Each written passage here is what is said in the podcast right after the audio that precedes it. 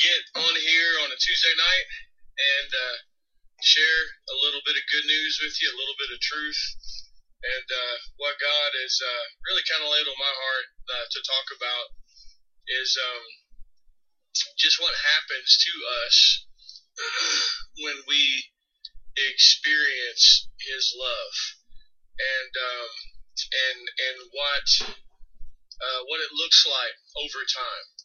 You know, it's a um, it's something that's going to scrape away false images of uh, who other people told you that you were or who you thought you were yourself. Uh, you know, that love just has the power uh, to wipe away, you know, scars and tears and uh, false identities. And, you know, it just reminds me of, you know, and I, I wrote about this in, in the, the latest book that I wrote, but, um, you know, a pressure washer um, has the ability to just remove, you know, gunk and junk and just restore the beauty of a um, um, of a porch, you know, and just allow it to be, uh, you know, restore it to what it originally was intended to, you know. And I've had times where I've, you know, done some pressure washing and just kind of restored a porch to to its original beauty. And you know, the pressure washer uh, doesn't actually create the beauty; it just reveals the beauty that's underneath. And you know, that's what the love of God does in our lives. You know, it takes time you know, in, in the area, you know, I just pressure washed our porch at our house. And uh, it was probably the most difficult porch I've ever pressure washed in my life. yeah, it's it wasn't that it was big, you know, it wasn't huge, but it was just really old. It hadn't been um, hadn't uh, no one had done anything with it in a long time, so I was just trying to restore it. And you know, it was so it had been through so much that it required so much water pressure. You know, like the first pressure washer that I got, you know, it was I borrowed it from somebody, and it just wasn't strong enough. It w- didn't have enough pressure, and uh, I eventually had to to rent like an industrial one. It was going to be able to actually get it off, you know, rent it from Home Depot, and it eventually, you know, got all the gunk off of the porch. But but I say all that to say this, you know, you know, different ones of us have have to experience the love of God um, in, in different levels of intensity uh, to restore a, a sense of true identity in our lives. You know, I think it's very important for every believer, you know, um, but especially someone who's labored under legalism, to really take a season and cocoon yourself in the love of God. Just totally focus on God's love for you as an individual as a person because that cocooning season um, is the birthing ground for great things. You know, that season of rest, that season of love. And, um, you know, different people have different degrees of pain that needs to be washed off of them, just like different porches. You know, like the example that I shared, you know, the most recent project that I did in my home with that old porch was the by far the hardest and it took a lot of water pressure and some people take a lot of love and they take a lot of time but just because someone isn't getting healed immediately or isn't getting you know set free from emotional wounding or scarring immediately just because they're not getting set free immediately does not diminish their value as people. And it's very important not to get caught up in you know the microwave culture that we have in, in the world that we live in you know and, and turn ministry into just a series of numbers that are being crunched to determine you know success and results when some people need you to walk through life with them and to come along beside them you know a shepherd goes after the lost sheep a shepherd you know, spends time uh, for one sheep and nurses that one sheep back to health. You know, and uh, you know the shepherd doesn't um, count that one sheep's life as unvaluable and just stay with the 99. No, he goes after the one that's hurt and wounded. And so, um, I just we have to be careful not to devalue an individual because their journey doesn't look like us and it's taken them longer to get healed or to get set free. Um, love people where they're at. Love people where they're at. Love people where they're at. Just keep loving people. Just like that pressure washer just kept, you know, washing that deck and, you know, and, and just kept letting the water flow. See, I had an unlimited supply of water. And um, some people need an unlimited supply of love before change is going to be brought forth in their lives. You know, beautiful example that, of course, is the prodigal son. You know, he uh, he he needed a whole lot of love, and uh, he was expensive, and he was challenging, and he needed mercy and grace and love. But he came back home, and he was restored, and he fell in love, and he was celebrated, and he was celebrated in his house, and so, um, you know, love is what changes people, and love is what transforms people's lives. And it's that way in ministry, but you know, it's it's also that way in our own personal lives because you know a lot of what we have thought was true about ourselves um, was really just a label that we had picked up or a false identity that we you know had gotten from uh, you know our childhood or our upbringing or you know any any uh, myriads of, of, of experience. Uh, and, but but what happens is the love of God comes in and it just wants to you know, turn over uh, those those false identities and those um, um, false um, personas, you know, and, and, and in doing so, re- revealing the truest version of who you are. And uh, the example I think I'd like to give is I don't know if you guys have watched any of the Marvel movie, not Marvel, actually, I'm talking about X Men. But uh, there's a specific character, she's blue, She's played by Jennifer Lawrence. Um, I cannot think of the of her name right now, but um, so I'm sure someone can say it. If someone says it, I'll read it. But anyway, her character shape shifts and can become any character um, you know that, that that she wants. She can look like anybody, and um, and so what can happen is because we don't know who we are, we can be we can get caught up in these false images and false realities of who we thought we were.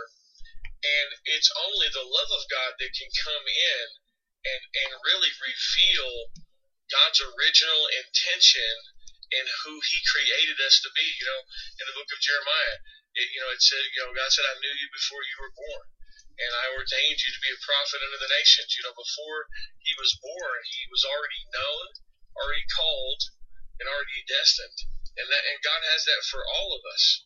And so the love comes and reveals who you truly are, you know, and, and the analogy, you know, that I was using was that character in Marvel who could change into whatever shape she wanted, you know, but she had a real shape. She had a real identity, you know, and what I feel like what the love of God does is it just restores us back to that place of innocence, back to that place of goodness, back to that place of value. And, uh, really shows us who we are. You know, you know, love restores value to you, and as you experience love and as you receive love, you know, you start to find out that you're valuable. Now, there was never a time when you weren't valuable, but you didn't know you're valuable. You know, there's times in my life where I felt like I was worthless and I was no good and I had no value. But I, but that wasn't true. I was believing a lie. And God knew I had value, and as He began to love me, it began to reveal to me that I had value. When I began to understand that I had value, that I could begin to treat other people with value, because you you know you can't you can't give what you haven't first received, and um, this sense of value and respect that God's love restored to me, uh, the the ability to give it, and pass it along to other people, uh, was given. So it really changed the trajectory of my life as I begin to find out who I really was in Christ, you know. And um, and it's a journey, you know, and it's a journey for all of us. And I don't think you arrive in this life. I think you're always learning more about who your true self is, you know. When the motives of fear have been removed out of your heart and the true motives of love can begin to flow, um, you know, it just changes the dynamic of, of everything that you do and why you do it. And so I think there's a continual cleansing of our heart and our motives by the love of God that's constantly bringing us into a place of being motivated by love and not fear. Uh, you know, and so, you know, in the presence of fear, your true self will not be revealed. you know, when when when Adam and Eve fell in the garden, uh, they hid and they covered themselves, and fear caused their true self to be hidden. And love is what drives out fear, so that your true self will be revealed. And so it's not frivolous to, uh, you know, sit in the love of God. It's not uh, flighty. It's not, uh, you know, shallow. It's not foolish. No, if you if if you will consent to allowing the love of God to just wash you and change you and reveal and, and chase fear out of your life, there's a transformation that happens, and uh, you become really that person that God created you to be. You start to look more and more like Jesus. You know, Jesus wasn't motivated by fear, but Jesus was motivated by love. You look at Jesus' life, you know, it's just an astonishing tale of a fearless man. You know, he wasn't afraid. He wasn't afraid ever. You know, he he um he you know, you know we, we see the earliest cognitive memory of Jesus. He's 12 years old. He's been left back um, in you know in Jerusalem, and he's sitting with these high-ranking Pharisees and officials, and he's asking them questions. And for four days, he's missing. His parents are freaking out. They come back in. They said, "Hey, what in the world's going on?" And you know, he submits himself to them and goes with them. But you know, he wasn't afraid or intimidated by the Pharisees or even by his parents. Now he submitted to them his statement was, "Don't you know I got to be about my father's business?" And so, but nonetheless, he submitted to them because it was the right thing to do. But what I want to show you is all the days of Jesus' life, he walked the earth as a fearless man. And because the love of God was perfectly known in his heart, he knew the Father loved him.